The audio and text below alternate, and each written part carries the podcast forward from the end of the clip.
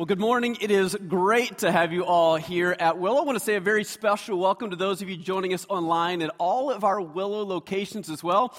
Big shout out to our friends in Huntley, in Crystal Lake, South Lake, North Shore, Chicago, and our good friends in Wheaton. Welcome to all of you as well. As we're continuing the series we've been in for the last few weeks that's called We Are Willow. And I love this, just the ability to really dive in and unpack our mission statement. We are committed to be a church that loves God, loves people, and changes the world. I don't know about you, but I want to be a part of a church that loves God well, loves people well, and changes the world. And so I'm really excited, not only for what this series means, I'm excited of what it's going to look like for us to be a church that continues to step into this vision that God has given us. And so this week, we're going to look at the last part of that mission statement of what it means to change the world. Now, as far as our mission statement is concerned, I think this is the most daunting piece of it. Uh, what, is, what does it really look like for us to consider being a world changing type of church? That's a pretty daunting thing to even begin to consider, particularly in the climate that we experience our world today. Now, I, I, don't know about you, but I, it's been a kind of a tough season over these last couple of years. We're still trying to navigate this pandemic that really needs to be over yesterday, right? I mean, it's been a, been a tough journey kind of slugging through this. Uh, probably more than any other time, at least in my lifetime, I don't know that I've ever seen a more divided political climate that we are experiencing today. Tensions are continuing to rise between different groups of people that see the same issue in radically different ways. And so, in a cultural climate that seems so difficult, how in the world do we even begin to engage in world changing types of activities? Well, I think the good news for you and the good news for me is we don't have to look any further than Jesus. I would go as far to say that Jesus also stepped into a very difficult climate in the cultural context that he stepped into. I mean, think about his world. It probably wasn't that different than our world. He stepped into a world that had all kinds of political volatility to it. Uh, the Romans had just taken over Israel. There were all kinds of political divisions, uh, uh, uh, challenges in his day. The, the oppressive nature of the Roman government would have been borderline repulsive. Not only that, people were incredibly divided in Jesus' day. They were divided over gender lines, over religious lines, even over ethnic types of lines. It was a very divided world. In some ways, Jesus' world looked somewhat similar to our world. And yet, when Jesus stepped into his world, he flipped it upside down. You could make the argument that Jesus changed the world. And so, if we want to be a world changing type of church, if we want to be world changing types of individuals, I think it serves us well to really look at the life, the ministry, the teaching, the example of Jesus, and follow in the footsteps of who he was and what he did. Now, there's a lot of places we could go in Scripture to look at the, the world changing life and ministry of Jesus. I want to take us just to one of those places. It's in the book of Matthew, chapter 9. So if you've got a Bible, you can turn to the very first book of the New Testament. Again, a book called Matthew. It's a biography of all that Jesus uh, did, taught, experienced written by one of Jesus' closest friends, a guy by the name of Matthew. Now, in Matthew chapter 9, we actually read Matthew's autobiographical account of his own encounter with Jesus. I mean, you could argue that every single person that Jesus encountered in that moment, they kind of have a, a, a world changing type of experience with him, and Matthew's story was no different. And so Matthew talks about his own experience and how his encounter with Jesus changed his own life. And in it, we see so much power in really what Jesus' world changing type of ministry looked like. So follow with me. In Matthew chapter 9, we're going to start at verse 9. It says this As Jesus went on from there, he saw a man named Matthew sitting at a tax collector's booth. Follow me, Jesus told him. And Matthew got up and followed him. While Jesus was having dinner at Matthew's house, many tax collectors and sinners came and, uh, came and ate with him and his disciples. When the Pharisees saw this, they asked his disciples, Why does your teacher eat with tax collectors and sinners? On hearing this, Jesus said, It's not the healthy who need a doctor, but the sick. But go and learn what this means. I desire mercy, not sacrifice, for I have come to call the righteous, but sinners. It's a powerful, short little passage that we learn so much about Jesus' kind of world changing perspective and how he engaged people and ultimately engaged the world. Now, in order to understand the power and the radical nature of the story, you got to understand a little bit about Matthew's profession as a tax collector. Now, if you know anything about tax collectors in the ancient world, you know that they were hated individuals.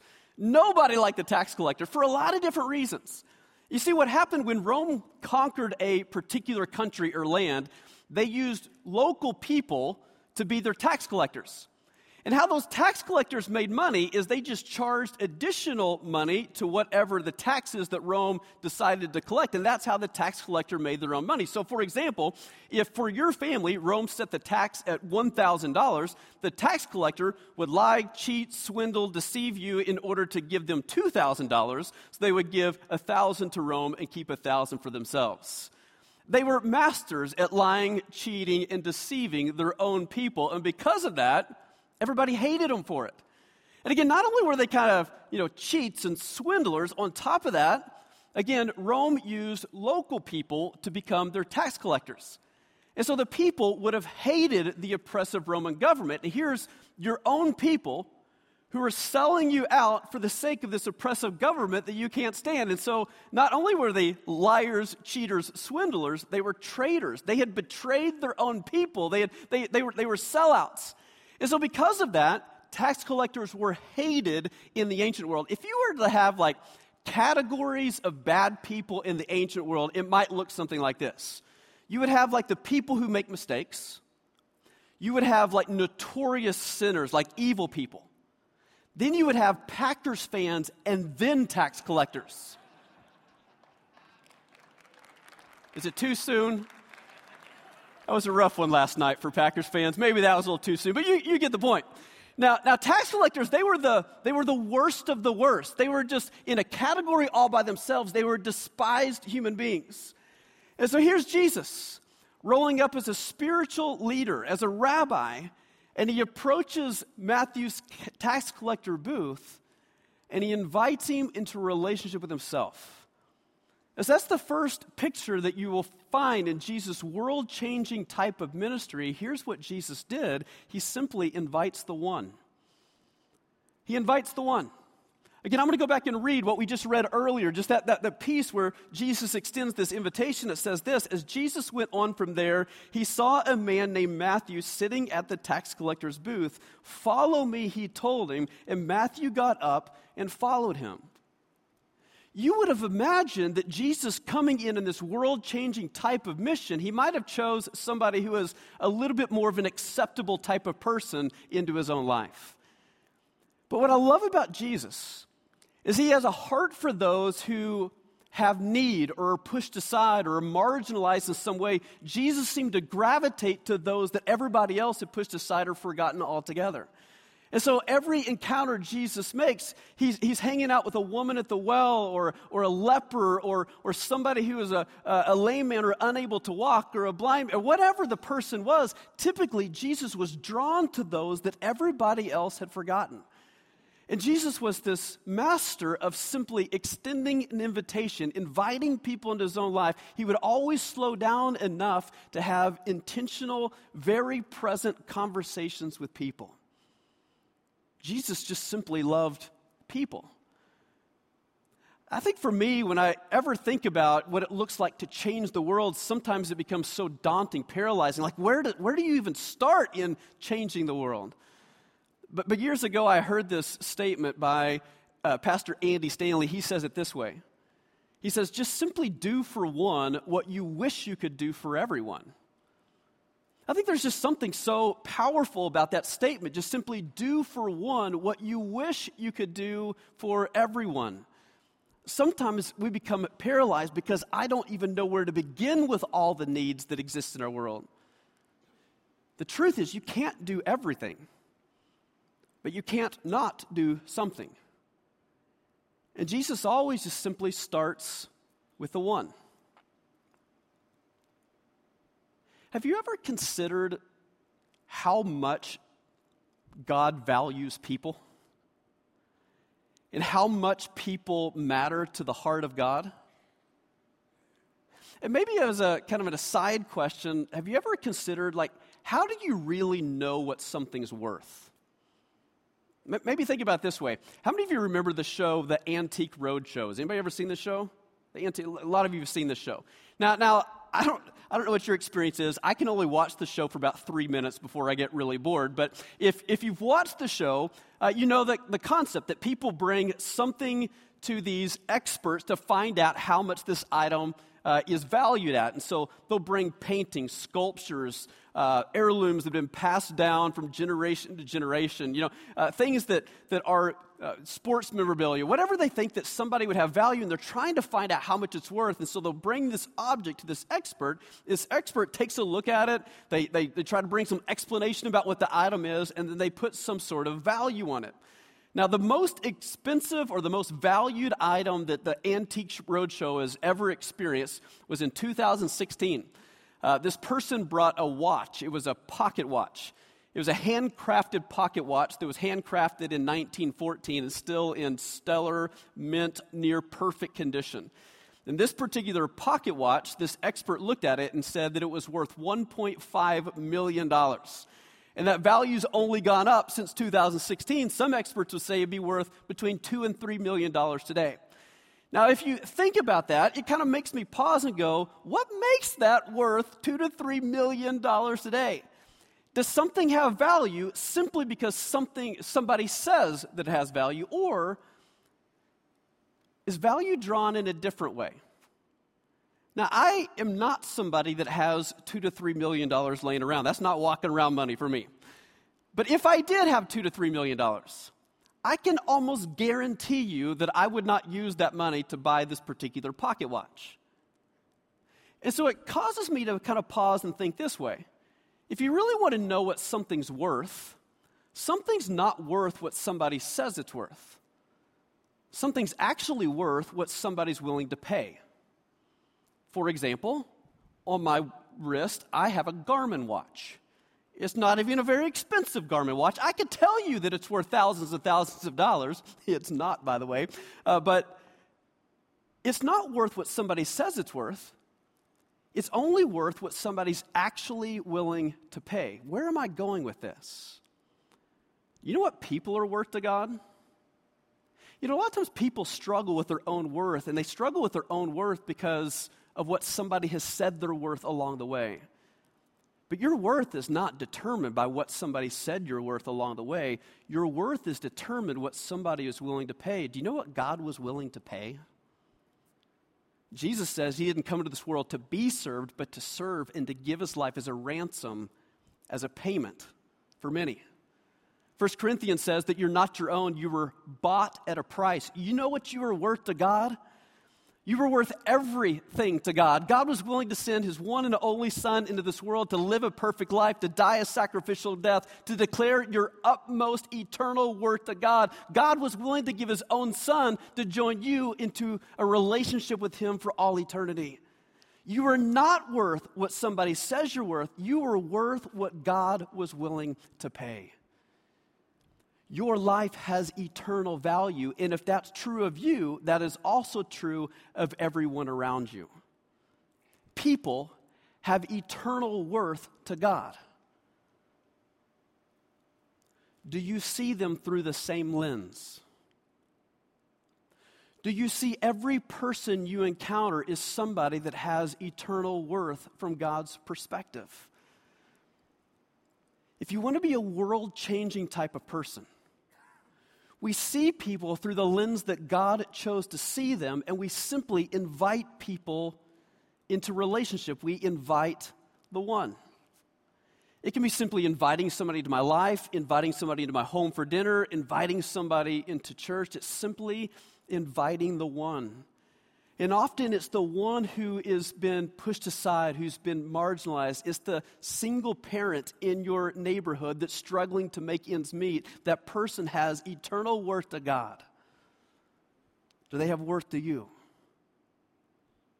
It could be the person struggling with their own identity that, that really is, is struggling to even kind of figure out their way in life. That person matters to God. Do they matter to you. It could be the person that once had a thriving faith, but because of whatever happened, they became disconnected from the church and their faith, they've walked away. That person still has eternal worth to God. Do they have eternal worth to us? if we want to be a world changing type of church, if we want to be world changing types of people, we got to be people who are willing to invite the one. You know, months ago, right here at Willow, we took a survey. And one of the questions in the surveys, we actually asked people, How did you first get to Willow? And, and really, what was that experience like when you became a part of this church? And, and, and what's fascinating is about 70% of people said that they, their initial connection to Willow Creek came at the invitation of a friend or a family member, far more than Facebook or, or, or advertising or any kind of uh, a special event that took place. People's first step into a faith community came at the invitation of a friend. If you want to be a world changing person, do for one what you wish you could do for everyone and invite the one. And so that's the pattern you see in Jesus' life, but he not only invited the one, he also engaged the few. He engaged the few. I'm going to take us back to the same story. Look what happens next. So Jesus invites uh, Matthew into his life. Look what happens next. It says, While Jesus was having dinner at Matthew's house, many tax collectors and sinners came and ate with him as disciples. When the Pharisees saw this, they asked his disciples, Why does your teacher eat with tax collectors and sinners? That's a fascinating statement. Again, Jesus invites Matthew into his life, and Matthew immediately returns the favor. So Matthew throws a party. It's a dinner party. It's at his house, and Jesus finds himself there. Nobody's surprised that Matthew's having a party. Everybody's shocked out of their shoes that Jesus is at the center of the party. So much so that the Pharisees, the teachers of the law, the religious elite, they, they're, they're so taken aback by it that they show up at the party. They don't actually go in. It's almost like they're they're hanging out at the perimeter. It's like I was at a junior high dance, right? I'm hanging out the perimeter. I'm not yet ready to get on the dance floor. And that's kind of the Pharisees. They're, they're hanging out. They, they're just appalled by what's taking place. They strike up this conversation with Jesus' disciples, like, what in the world is he doing? How, how is he a, a friend to the sinners? How is he hanging out with these types of folks? What I love about Jesus is he never compromised a spiritual conviction and yet at the same time, irreligious people, they loved him. Now, I think far too often, followers of Jesus today, they go one of two ways. There'll be people who keep their deep spiritual convictions, but because of it, they come off so religious to irreligious people that they really have no irreligious friends.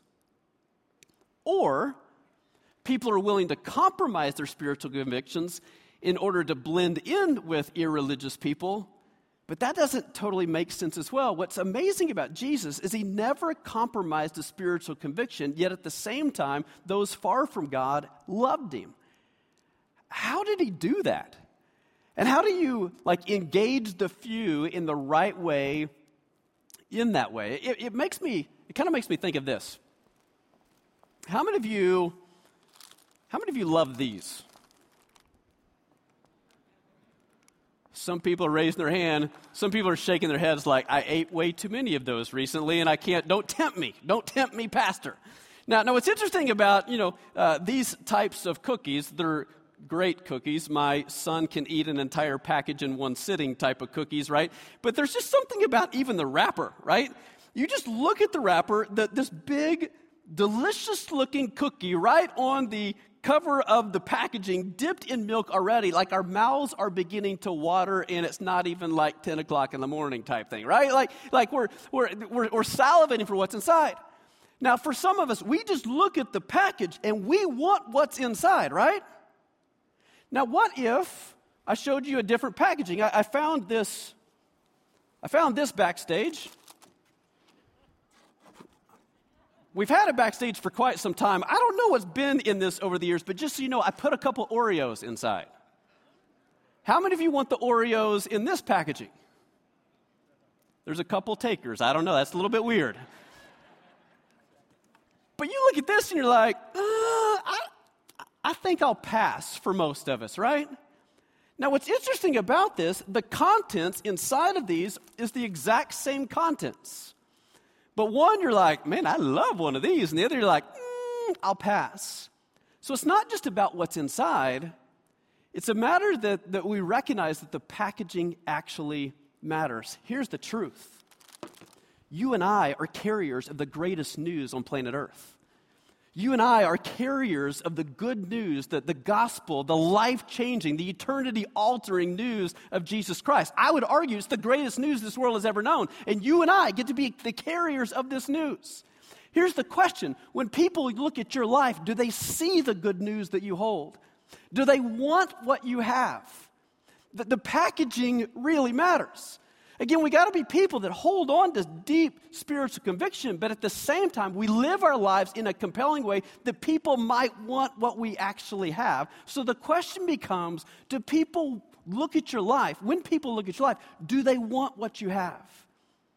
When people look at your social media posts, do they want what you have? When people look at the way you treat your spouse or significant other or people close to you, do they want what you have? When the people listen to the words that you speak to your kids or those underneath your care, do people want what you have? What I love about Jesus is he never compromised a spiritual conviction, yet at the same time, he lived in such a compelling way that people want what he held. He, he learned how to engage the few. And so, what that looks like is it's far less judgment and it's far more joy. Uh, we don't let people just look at our criticism, we allow people to see our care and compassion. We let people see that the life giving nature of what God has done in our lives. If you want to change the world, we become people who invite the one we engage the few. And I say we got to learn to be people who defend the many. We defend the many. Uh, look, look how this story concludes. Here's what, what happens next. It says, On hearing this, Jesus said, It's not the healthy who need a doctor, but the sick. But go and learn what this means. I desire mercy, not sacrifice. I've not come to call the righteous, but sinners. It's a powerful statement that Jesus begins to kind of defend the many. And basically he says, you know, I, what I've come to is to create a hospital for the sick, not a club for the elite. And so when it comes to a community of people who are committed to follow Jesus, that's what we're committed to be. We're committed to be far more of a hospital for the sick than we are a club for the elite. And so, what that means is we become a people who defend every single person's right to have access to God. That it doesn't matter who they are, it doesn't matter what their walk of life has been, it doesn't matter the decisions they made last night, that every single human being has a right and has access to God. And we have to become a church, be a church that defends that right for many. Now, let me be really clear. That doesn't mean that we have to defend everybody's choices that they made. That doesn't mean we have to defend beliefs or political perspectives or anything like that. We don't even have to have agreement on all those things. We're not here to defend people's choices. We're not here to defend people's beliefs. We're not here to defend people's political perceptions, but we're absolutely here to defend every single human being's right to have an access to their Father who cares for them. We must be a church that continues to defend that on behalf of everybody. And not just defending people's right to have access to God, but to defend that every single human being has the right to dignity, has the right to basic needs, has the right to food, to clean water, to clothing, to those types of things. We will always be the type of church who defends that people can have access to God and works tirelessly to try to help people get connected to Him and also defend people's right to have access to some of the most basic things that they need in their lives and in their journeys.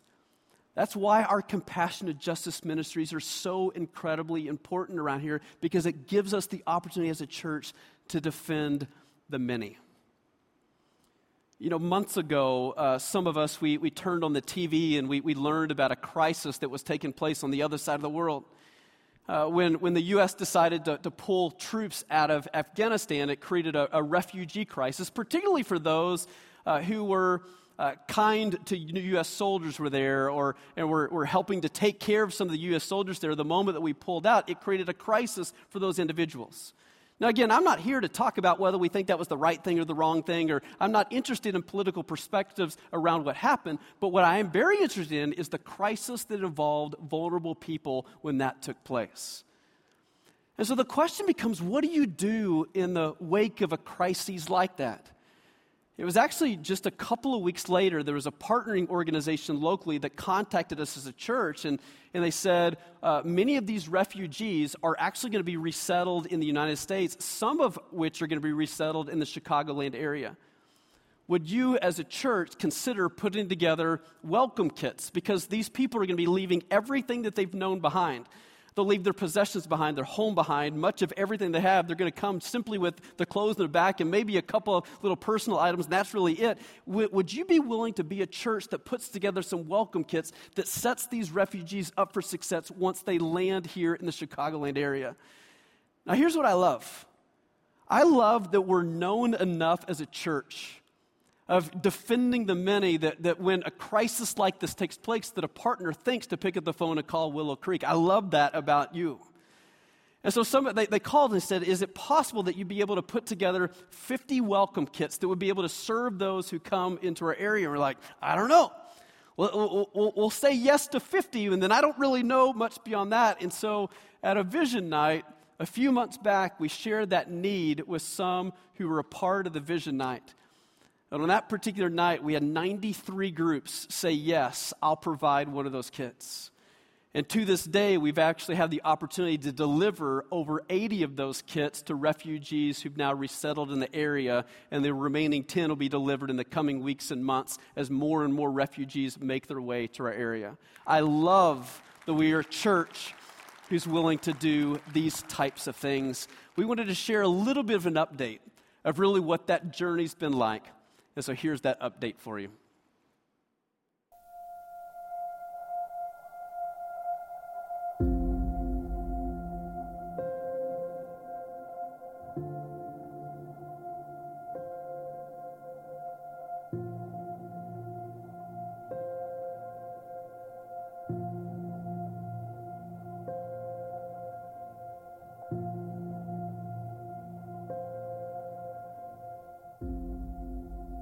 First heard about the refugee crisis in Afghanistan when my husband came home from work to tell me that we pulled troops out and we started watching the news about what was unfolding. I first heard about it on Instagram. I was just woke up one morning scrolling through like I always do, and it was just just really horrible the things that I saw, and um, made me feel like like almost like why is God letting this happen? I said turn the TV off. I can't I can't stand to see a child be pulled away from their family. At first, I mean, I didn't really think much about it. I'm like, you know, it's on the other side of the world. There's not much I can do about it. The first time I heard about the refugee supply kit was at Vision Night. When I first heard about the kits, I was excited to see that there was like an actionable item that we could help people in a really tangible way. And as soon as I heard about it, I was like, this is something I want to do. Everyone in the group, there was like no question that we would do it. I just tried to get in my small group to be willing to, to share what God has blessed them with. Eight high school students running around at Walmart tends to not be a pleasant thing for other people. And we actually surpassed the goal by a couple hundred dollars, which was really cool to see. The day that we got to meet the family moving into the apartment, uh, we planned to get there early so that we could drop off some groceries and just make sure that everything was set up and ready to go. And we looked around, and the stuff we bought seemed like so much when it was in our car versus when it's unpacked in this one bedroom apartment and you realize, like, the, this is it, this is all they have. It's this and whatever they've got in their suitcase. I just can't imagine what that would be like, you know, coming to a a new country you know nothing about, just the hopelessness and the despair I feel like that I would feel would just be unbearable. To forever have uh, faces when I think of refugees, to be able to picture their apartment and see like This is what it means to be a refugee, to start over.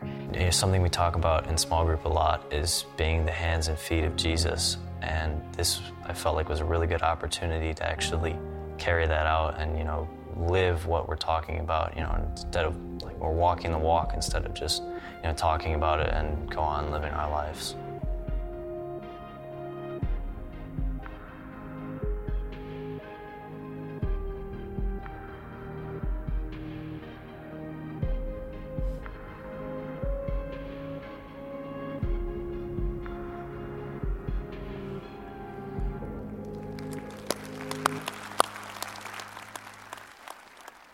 Love God, love people, change the world. I want to be a part of a church like that. I want to be a church, be a part of a church that's committed to be a group of people say, you know what? We can't do everything, but we can't not do something. And so I will commit with my life. I'll commit to invite the one. And I'll even begin to pray about who that one is literally right now. Who is the person in your life that, that has some sort of need? Who is it that God's put in your sphere of influence who's kind of been pushed aside? Who is it that, that God has strategically placed you in relationship? That you can't do everything, but you can do something for them. And would you be willing to invite the one? Into your life, into your home, when appropriate, into this community. And just see God do some radically transformational things in their life through you. Invite the one. Will we be people who are absolutely committed to engaging the few? That in those larger environments or medium sized group of environments, or as we interact with people in social media, do we, do we do so in such a way that people can recognize that you are the carrier of the greatest news this world has ever known? And do people see in your life that the joy, the life, the care, the compassion that's made be possible through Jesus? Let's change the world by engaging the few. And let's be a church that together, in partnership with other organizations in a lot of different types of ways, would we be a community of people who will defend the many? That every single person has a right to have access to God. Every single person needs their dignity, their God given dignity upheld. And may we always, always, always be do that in such a way that really honors the love, the grace, the favor of our great God in their life. Church, let's change the world. God, that's our prayer. In some senses, it feels so incredibly daunting, yet at the same time, God, it's something that we never do on our own that we realize that any true world changing type of endeavor is only made possible by the power of your Holy Spirit. So, Father, I just ask that you'd move in us. God, I ask that you'd stir our hearts. God, I ask that we wouldn't get distracted by things that don't matter, but we'd be able to focus our attention on the things that actually matter. God, give us courage, give us strength. Give us favor as we represent you in this world. We love you, God. We say thanks in Jesus' name. Amen. Amen.